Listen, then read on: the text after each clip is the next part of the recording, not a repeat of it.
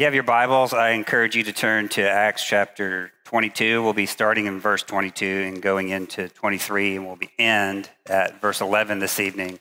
I just want to reflect back really quickly on the song that we just finished singing together. Uh, that chorus, Lord of hosts, you are with us. Uh, that word host, you find it in the scripture close to 261 times, I believe. And that word host, it means army. And when you think about an army, if you've ever seen an army, that means there's a lot of people, a lot of soldiers. And think about what the song is saying Lord, the Lord of hosts is with us, the, the, the one who commands the army, the one who gives the orders. When he speaks, they move. And we're not talking, we're talking about, in this case, uh, angels, angelic armies. And as powerful and as majestic as they look, God is even more so. He's the general, and he commands them. And this Lord of hosts, he's with us. He's with us by his Spirit. We are not alone in anything that we face or will face. And we'll see this tonight as we look at the life of the Apostle Paul. As Paul finds himself once again in a very difficult place, but he is reminded of even this very truth tonight that the Lord of hosts is with him and he's with us as well. Uh, I just want to pray as we get started here this evening. God, we thank you again for the opportunity we have to look to your word. Lord, I pray, Lord, that we would remember what this is before us in this on these pages or on our tablet. Lord, this is more than a book. This is your living word. It's by your word you spoke everything into existence. It's by your word, as we read earlier, that you calm the storm. Lord, it's by your word that you call us to faith in Christ. And Lord, we are to take you at your word as we walk through life, and we call that faith. And so I pray, Lord, this evening that you would increase our faith.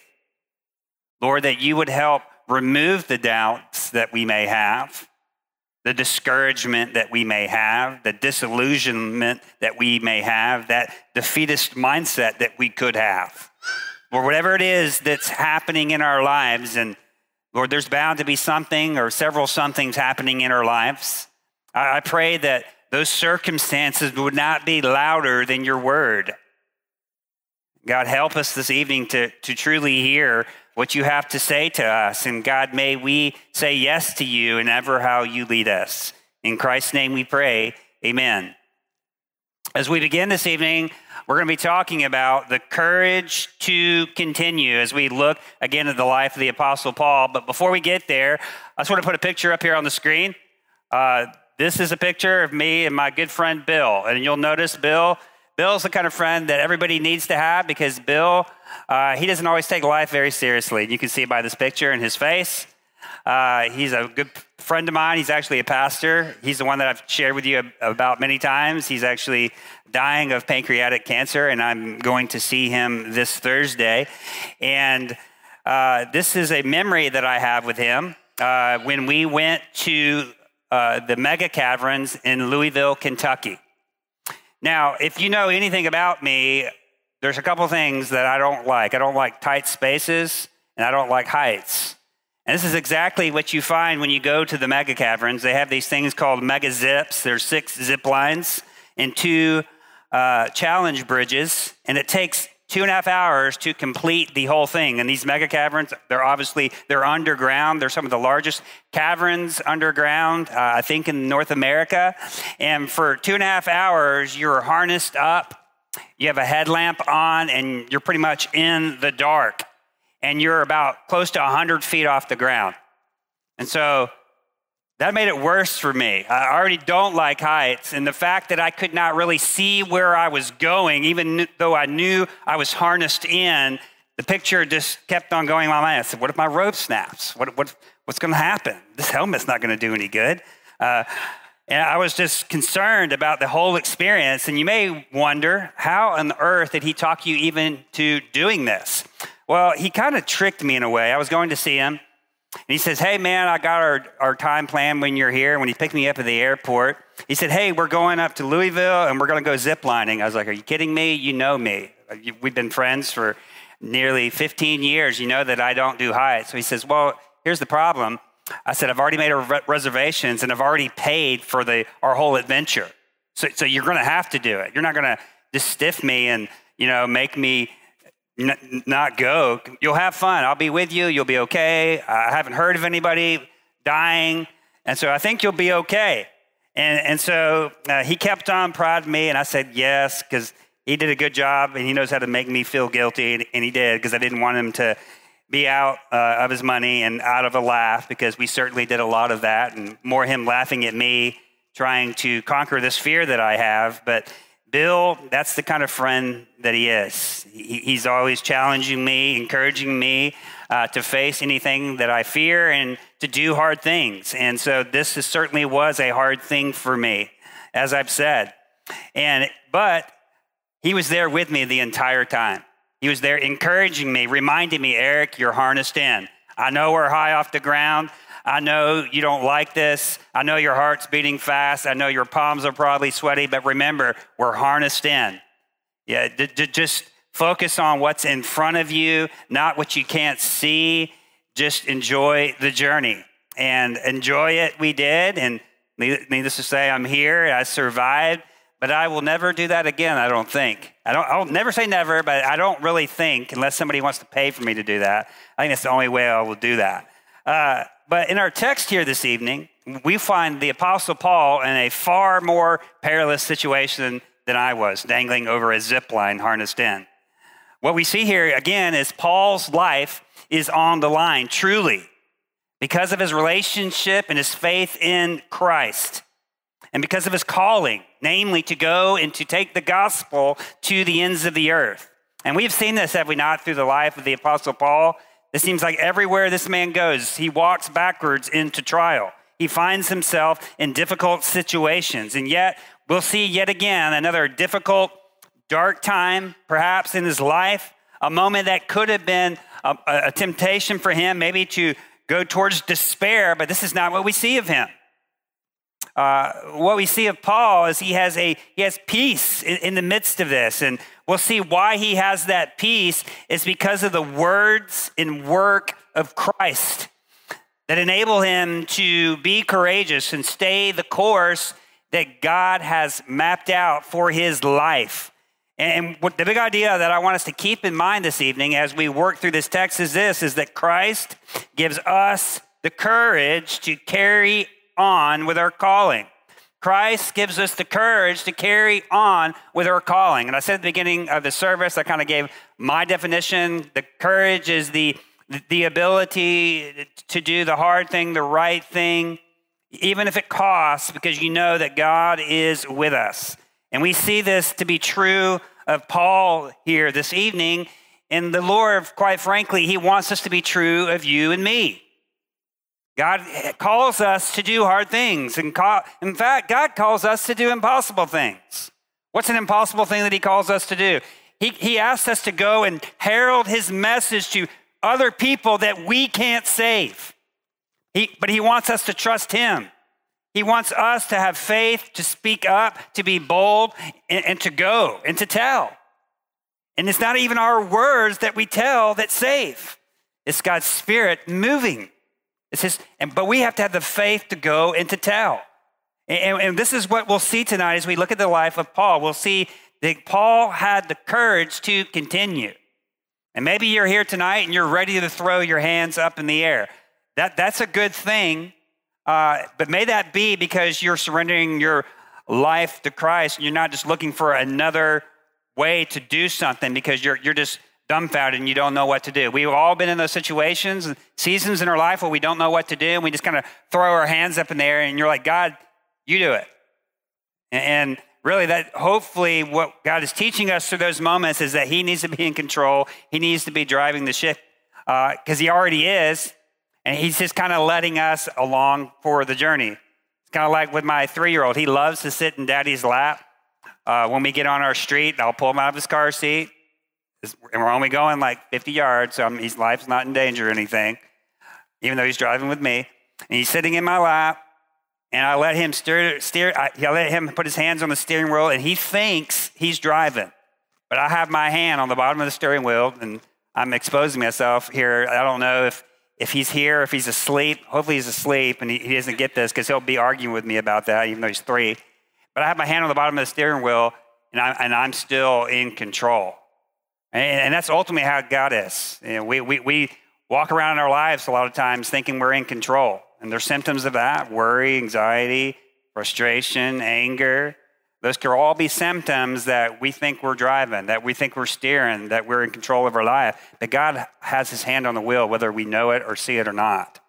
And so when we believe that and when we know that, it ought to give us courage. It ought to give us peace, even when things are difficult. And so, what I want to do first is I want to read the text for you tonight, and then I want to share with you a couple observations and some takeaways for us here this evening. So, Acts chapter 22, beginning in verse 22, please hear the word of the Lord. Up to this word, they listened to him. They raised their voices and said, Away with such a fellow from the earth, for he should not be allowed to live. What an opening verse. And they were shouting and throwing off their clothes, flinging dust into the air, and the tribune ordered him to be brought into the barracks, saying that he should be examined by flogging to find out why they were shouting against him like this. But when they had stretched out their whips, Paul said to the centurion who was standing by, Is it lawful for you to flog a man who's a Roman citizen and uncondemned? And when the centurion heard this, he went to the tribune and said to him, What are you about to do? For this man is a Roman citizen. So the tribune came to him and said, Tell me that you are a Roman citizen. And he said, Yes. And the tribune answered, I brought this citizenship for a large sum, Paul said, and I am a citizen by birth. So those who were about to examine him withdrew from immediately, and the tribune also was afraid, for he realized that Paul was a Roman citizen and that he had him bound. But on the next day, desiring to know the real reason why he was being accused by the Jews, he unbound him and commanded the chief priests and all the council to meet. And they brought Paul down and set him before him. And looking intently at the council, Paul said to the brothers, I have lived my life before God in good conscience up until this day. And the high priest Ananias commanded those who stood by him to strike him on the mouth. Then Paul said to him, God is going to strike you, you whitewashed wall. Are you sitting to judge me according to the law? And yet, contrary to the law, you order me to be struck. Those who stood by said, Would you revile God's high priest? Verse 5. And Paul said, I did not know, brothers, that he was the high priest, for it is written, You shall not speak of a evil of a ruler of your people. Now, when the, Paul perceived that one were Sadducees and the other were Pharisees, he cried out in the council, Brothers, I'm a Pharisee, a son of the Pharisees. It is with respect to the hope, the resurrection of the dead, that I'm on trial. And when they had said this, a dissension arose between the Pharisees and the Sadducees. And the assembly was divided, for the Sadducees say that there is no resurrection, nor angel, nor spirit, but the Pharisees acknowledge them all. Then a great clamor arose, and some of the scribes of the Pharisees' party stood and contended sharply. We find nothing wrong in this man. What if a spirit or angel spoke to him? Verse 10 and when dissension came violent, the tribune, afraid of Paul, would turn to pieces, be torn into pieces. He commanded the soldiers to go down and to take him among them by force and bring him into the barracks. Now, pay attention closely to verse 11, because we'll refer back to this, or this is really, really what the big idea comes from this evening. The following night, the Lord stood by him and said, Take courage. For you have testified to the facts about me in Jerusalem. So now you must testify also in Rome. Again, God gives us, Christ gives us the courage to carry on with our calling. Friends, know this evening that all of us who are in Christ have been called. What is our calling? We see this in Matthew 28, uh, verses 19 through 20 to go and to make disciples. We are to go. And we go in the power of the Spirit who is with us, who is in us. And we see this in the beginning of Acts, chapter 1, verse 8. when God gives this promise to the disciples who are waiting on the Spirit to come, He says, Hey, you will be my witnesses. And you, and you will take this gospel to the ends of the earth. And you'll do it in the power of the Spirit that is coming. And so God has supplied the courage that we need to fulfill our calling. And all of us are called here. All of us are, are called to specific tasks, to certain situations, and we all have a calling that's unique unto us that we are supposed to fulfill. And some of our callings, they look different. remember again who, who we are in Christ. We, we belong to Him, we are His. There are some that are called in here that bear the name mom or mother. That is a calling on your life. And you are to do so with courage. And I believe every mom in here would say it takes courage to be a mom. Same with being a dad and to lead your family. That's a calling that God has on your life. If you're a teacher, that is a calling. Again, God has called you to, to teach them arithmetic or science or whatever it is that you're teaching them, PE. That was my favorite. Whatever it is. But you have a calling even higher than that to be his representative, to be his ambassador, to be his messenger of his good news and how we live and what we say. And, so, Paul here, we know his calling is to, again, to take the gospel to the ends of the earth. And we, he does this by what? By going on these missionary journeys, by planting churches, by encouraging them along the way. But now we find Paul, if we remember a couple of weeks ago when we were looking at this, the last time we were in the book, Paul was, was in Jerusalem, believing that this was God's will for his life. And we see again that Paul finds himself in trouble with the Jews. They are upset with him and they begin to besmirch his character. They, they, they physically beat him and, they have, and he is sent to the barracks uh, on the word of the tribune because they perceived him to be the problem. And so the Jews, they were upset at Paul. Why are they upset at Paul? They were upset at Paul for the way that he dealt with the Gentiles directly about the Messiah without first introducing them to Judaism and all its institutions. They were, Paul was not making much of Judaism and its institutions. Rather, he was focusing on the fact that the Messiah had come. And this was irritating to them, so much so that they are doing what they're doing. They, they, they, they got a crowd into a frenzy and, and they had him arrested and they were ready to beat him. Uh, they saw Paul as the heretic of the highest order. And, yet, what we see here with Paul uh, is that he does not respond in probably the way that you or I would, even though uh, it may feel good to do so. And what we'll see again here is that Paul's life, he continues to be harnessed or anchored in, tethered to God's call, God's word on his life that helps him stand firm.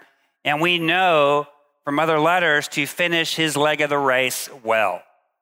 And so the, I want to look at three things tonight. We're going to see uh, the circumstances that Paul faced. We're going to then look at uh, the cause of Paul's problem and then the courage that Paul had. And so we're going to start with the circumstances that Paul faced. Listen, you and I all face circumstances that will prevent us from our calling, from the things that we know that we need to do. And so, Paul, we, if you look at his life, we've been studying it since Acts chapter 8, and we know that Paul's life was no stranger to problems. If you've ever seen the movie Groundhog Day, I haven't seen it in a really long time.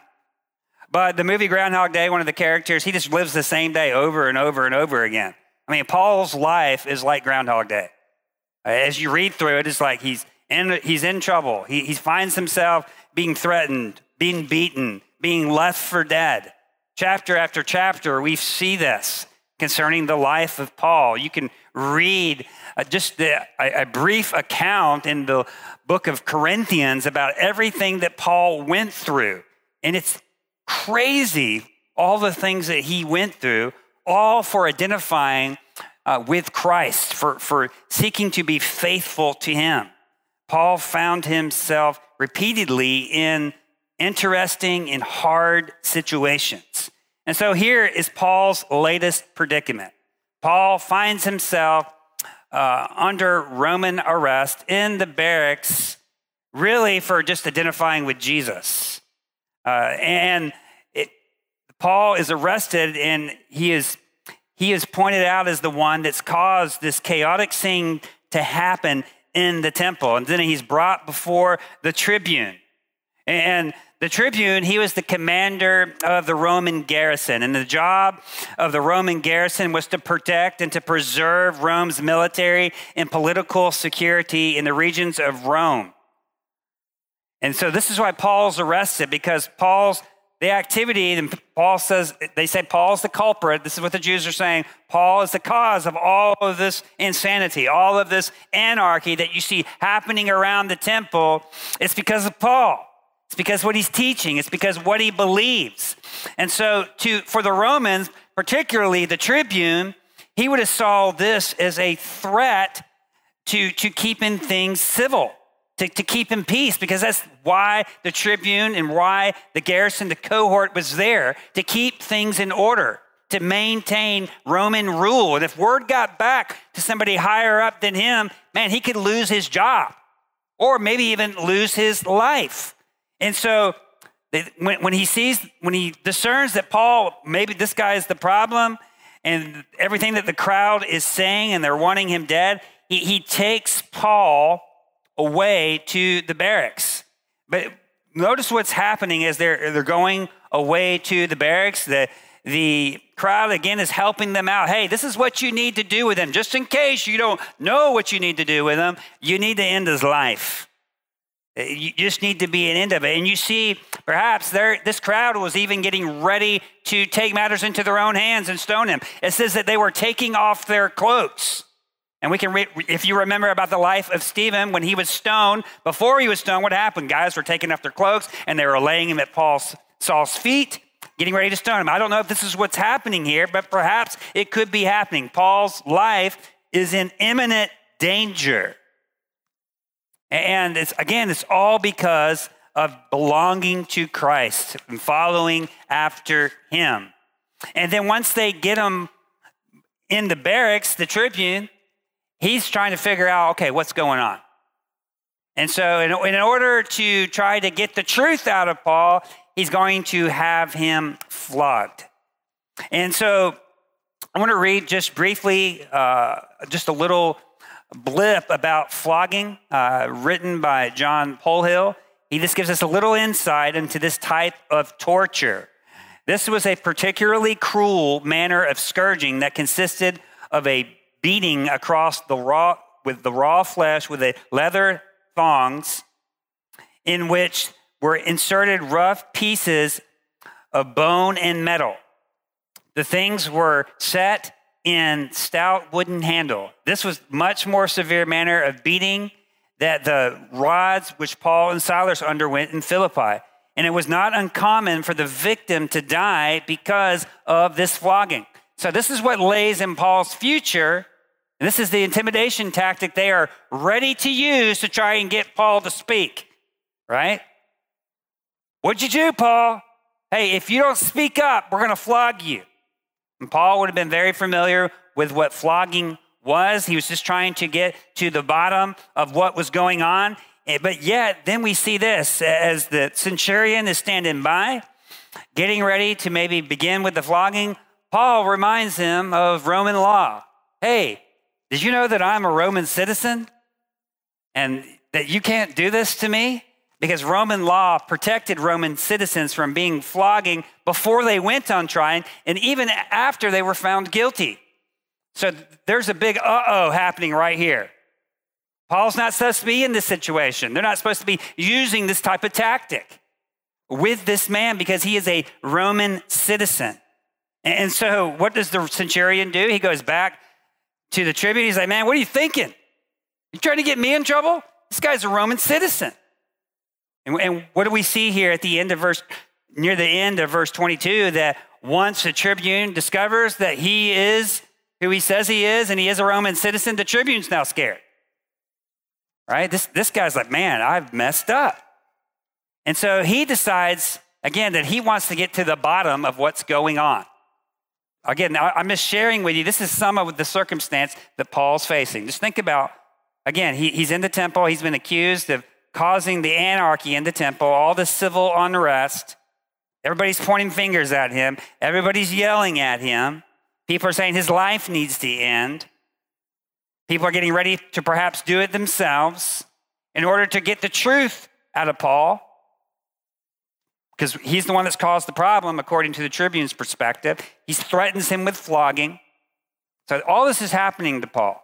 Mind you, this isn't the first time he's experienced hardship. We've already seen it. This has this become commonplace for the apostle Paul. And so what does the tribune do? He says, Man, we got to get to the bottom of what's really happening here. We need to get both sides of the story. Right? He should have probably done that to begin with. And so what happens? They go uh, here at the end of chapter 22, verse 30. It says, The next day, desiring to know the real reason why he was being accused by the Jews, he unbound him and commanded the chief priests and all the council to meet and he brought Paul down to set him before them.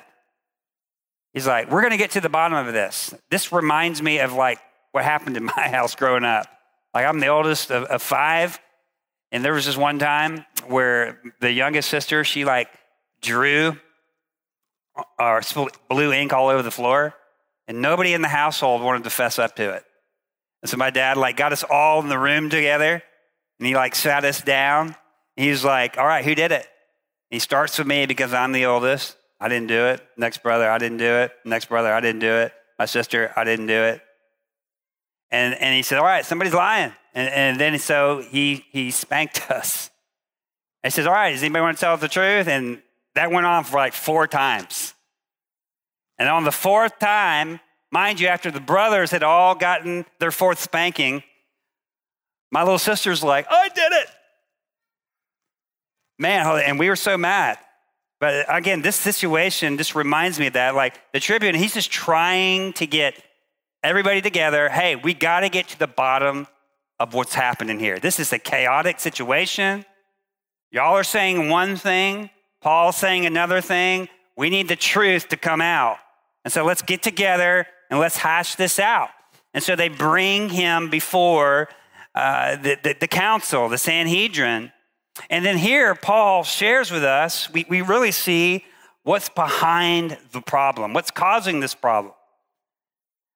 As, as he's before the council in verse 23, first Paul says, Hey, look, I'm at a good conscience. I'm at a good place. I know that I hadn't done anything wrong, that, that, that I'm where God wants me to be.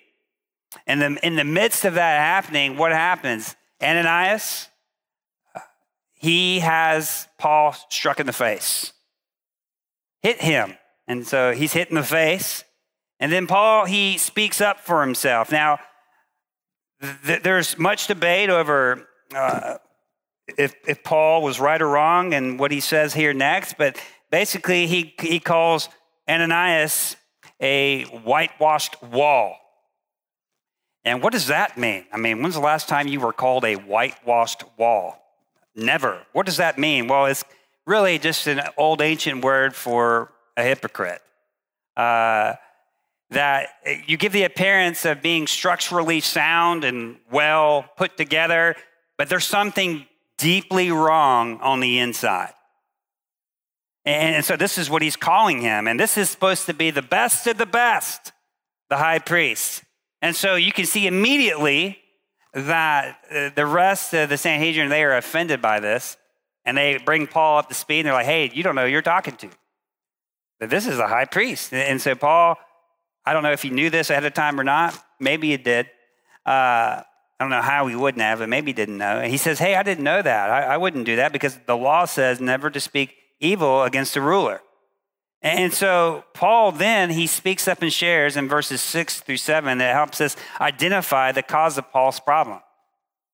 I mean, what, why is all this problem? And then Paul again he speaks to this. He says, "Now when Paul Paul perceived that one part of the council were Sadducees, and the other part was Pharisees, he cried out in the council, Brothers, I'm a Pharisee, and I am a son of the Pharisees. It is respect to the hope and the resurrection of the dead that I'm on trial.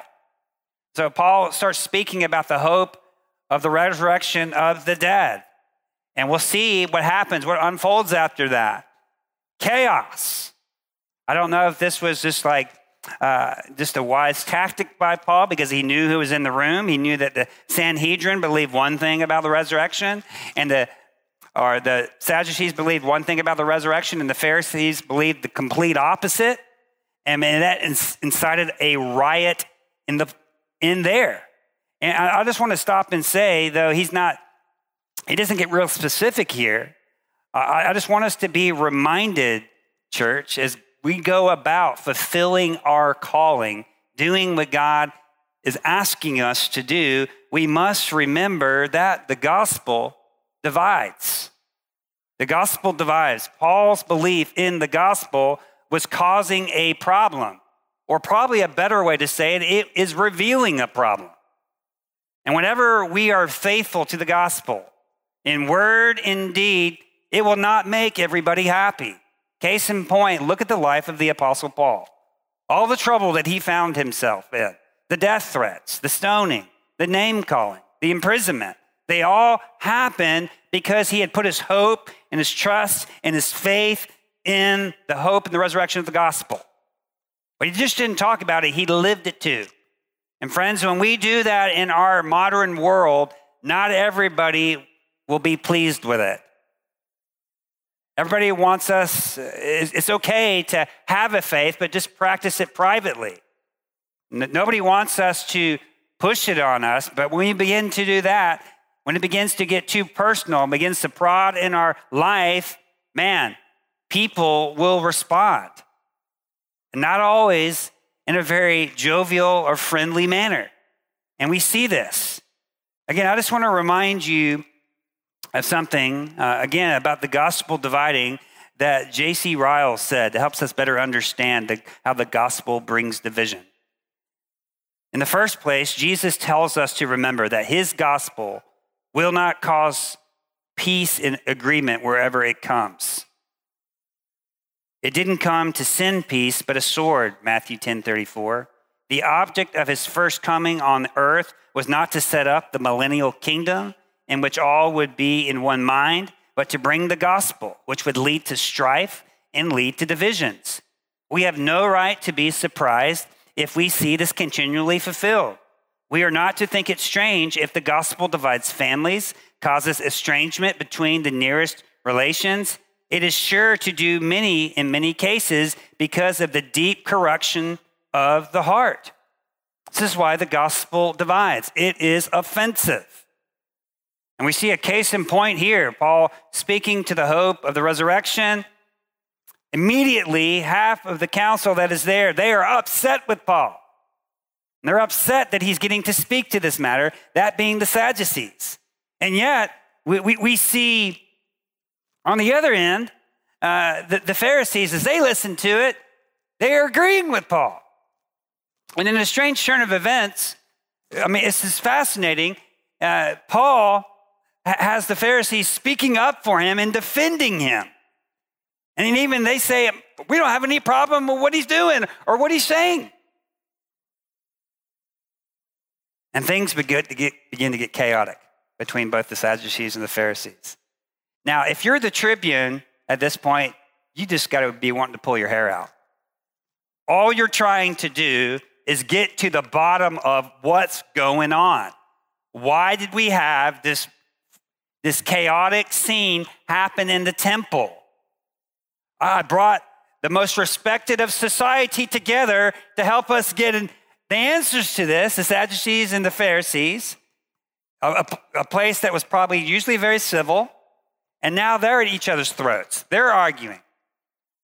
And the tribune decides, man, I got to like take Paul out of here because if he stays here longer, they're going to get upset and they're going to do something to him. In fact, the, the, scripture says that, man, the tribune, he feared for Paul's life. They thought they were going to tear him into pieces.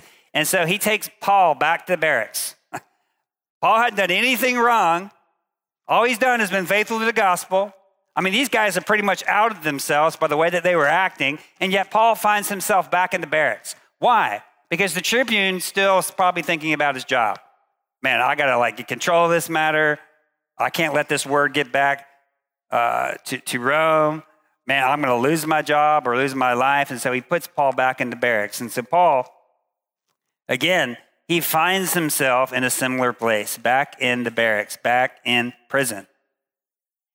He finds himself in captivity. And when you find yourself in this situation, and Paul had found himself like this many times before, I don't know what the state of his mind is. The scripture does not tell us. All we can do is presume and imagine. And that's all we can do. But we all know when we find ourselves in difficulty, challenging situations. Uh, it can be a recipe for doubt, delusionment, to feel defeated or even discouraged, right? Any one of those things. Just think about your own lives. Think about seasons, difficult times you've had in your life. Maybe you're walking through one now, and discouragement is, can be there. Despair can be there. Worry, anxiety, doubt, disillusionment man, I just want to like quit, give up. I can't keep doing this. I don't know how much more my heart can take. And yet, what we see and we find here is quite the opposite in Paul in verse 11. Now, why is this the case? Again, I just want to remind you that Paul is a man, he's flesh and blood. He's just like you and I, he's not some superhero. He's just a man that is submitted to the Lord and is on board with whatever God brings into his life.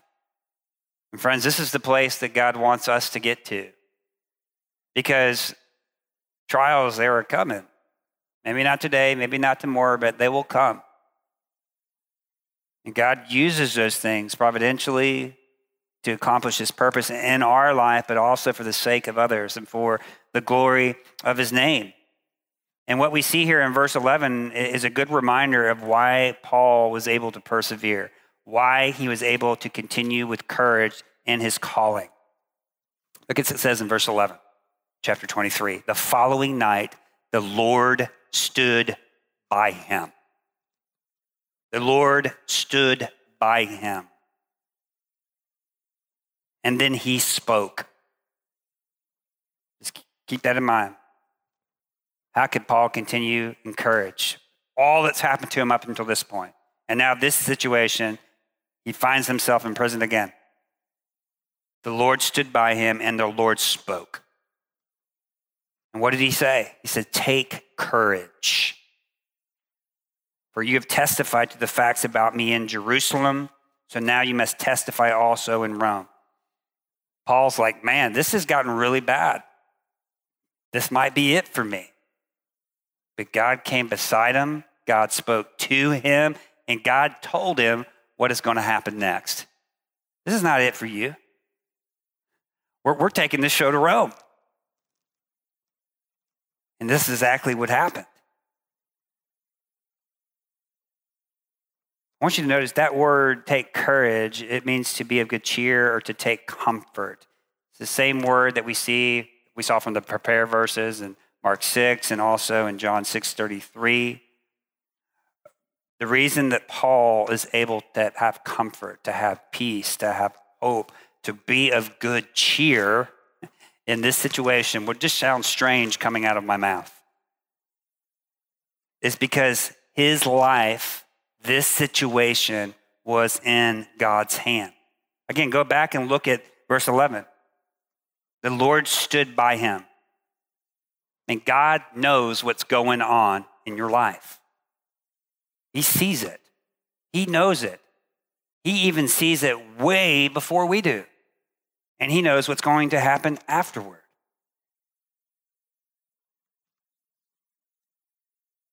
And that should give us peace. How do we know that he knows this? Because it says the Lord stood with him. He's with us. Remember that song, The Lord of Hosts? The one who commands the armies, the angelic armies, he's with us. With God on our side, who should we fear? Right? This is why he says this take courage, be of good cheer, take comfort. And God is with him, he speaks, he knows what's going on.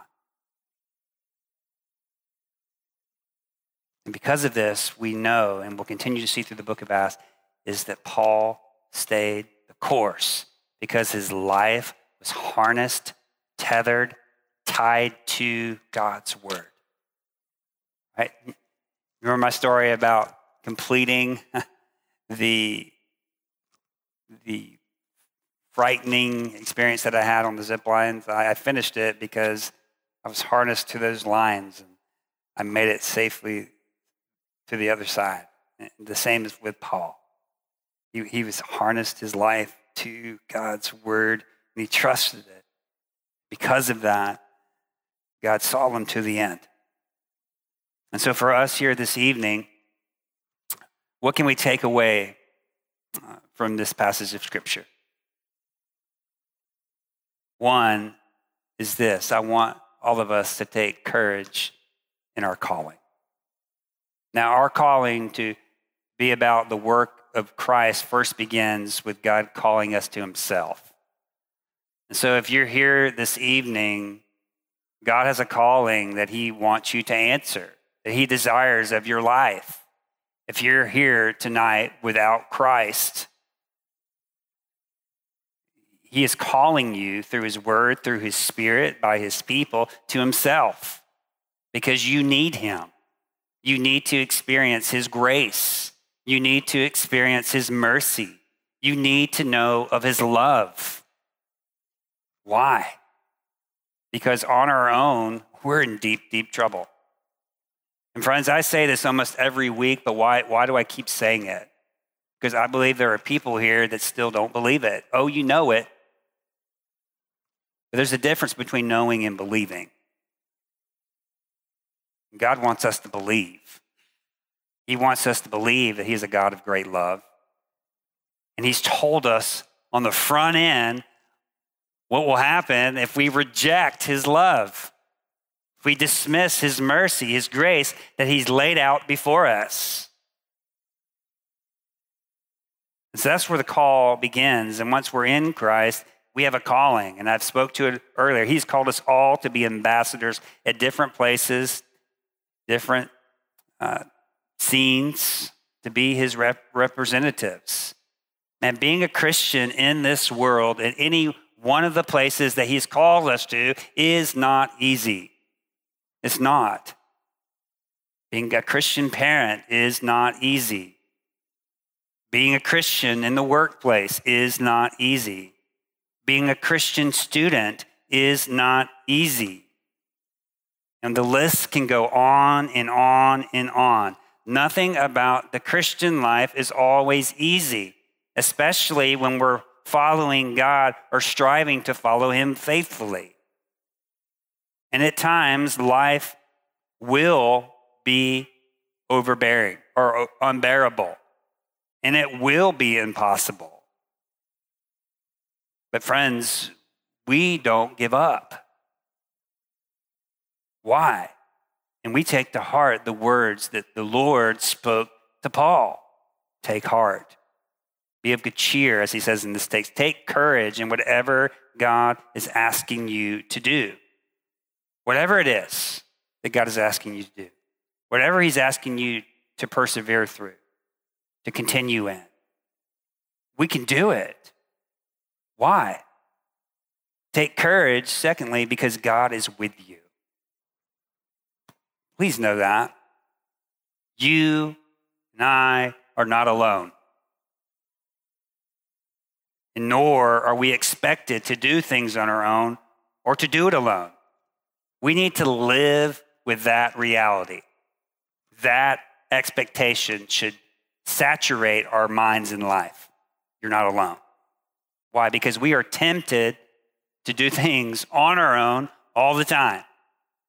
right? You will follow God when you figure him out. You'll never figure him out fully. Are there things in the scripture that are troubling, that are hard to understand? Yes. But that's because we are created beings. We have finite minds, and it's beyond our understanding. But God is a loving Father, and He is patient, and He is steadfast in His love, and He's wanting you to trust Him. And He's made it plain, He's made it clear to us. And friends, we are to be visible and tangible reminders of that truth for our brothers and sisters in Christ. Because that's what we believe. Because a lot of times when we go through struggle, when we go through trial, we try to, we can pull back when we should press in. But when we pull back, we need to have people that are willing to go, to, to have a ministry of presence, not just to to love from a distance, but to love up close and be with that individual with all their doubts, with all their worries, with all their anxieties, with all their fears. Why? Because, man, we need that physical reminder that we are not alone. And this is what the body of Christ is created for. This is why we call people as a church to, to be a part of small groups. This is why we shouldn't give up meeting as some in the habit are doing. This is why online church isn't sufficient, right? I don't even know what that is. If your version of church is just going and listening online, you have not gone to church. You've just watched a video, people talking about things that happen at church. You need to be known, you need to be seen, you need to be felt. This is how we help people understand that they're not alone. We can take courage in that. Man, because when you know that God is with you and you have a bunch of people with you as well, and whatever you're going through, I'm not saying it makes everything better. Man, but talk about peace, talk about adding some pep to your step, to not to lose heart. So I encourage you to remember that. Take courage in your calling, take courage because God is with you and lastly, take courage because God has spoken. Man, I've said this a couple times already. May the words of Christ be louder than our circumstances. May they be louder than our feelings, right? Our circumstances, our feelings, and how we interpret them. They have a powerful sway on our life.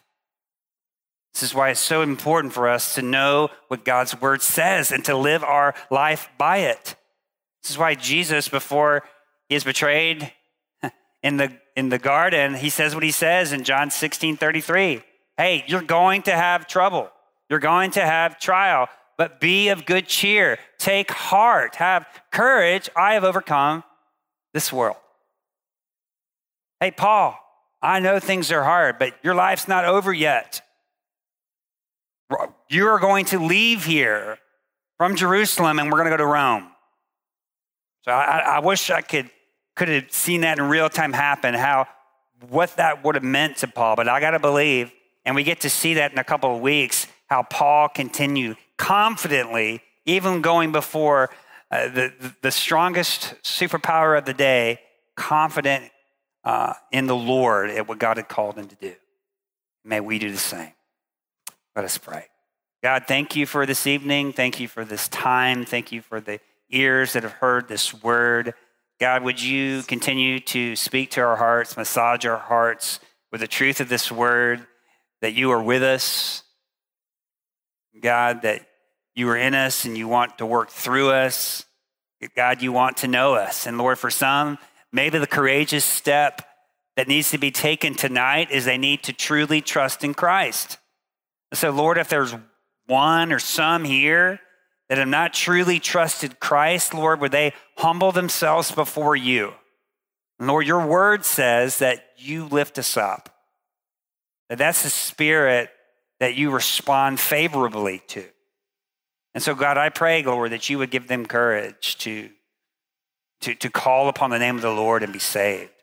Lord, secondly, Lord, there may be people here with great struggle, great trial. Lord, perhaps depression or anxiety or worry or fear about the unknown, the unseen. Lord, I, I, pray, Lord, that you would give the courage to ask for help, to call out to you, but also to go to somebody else.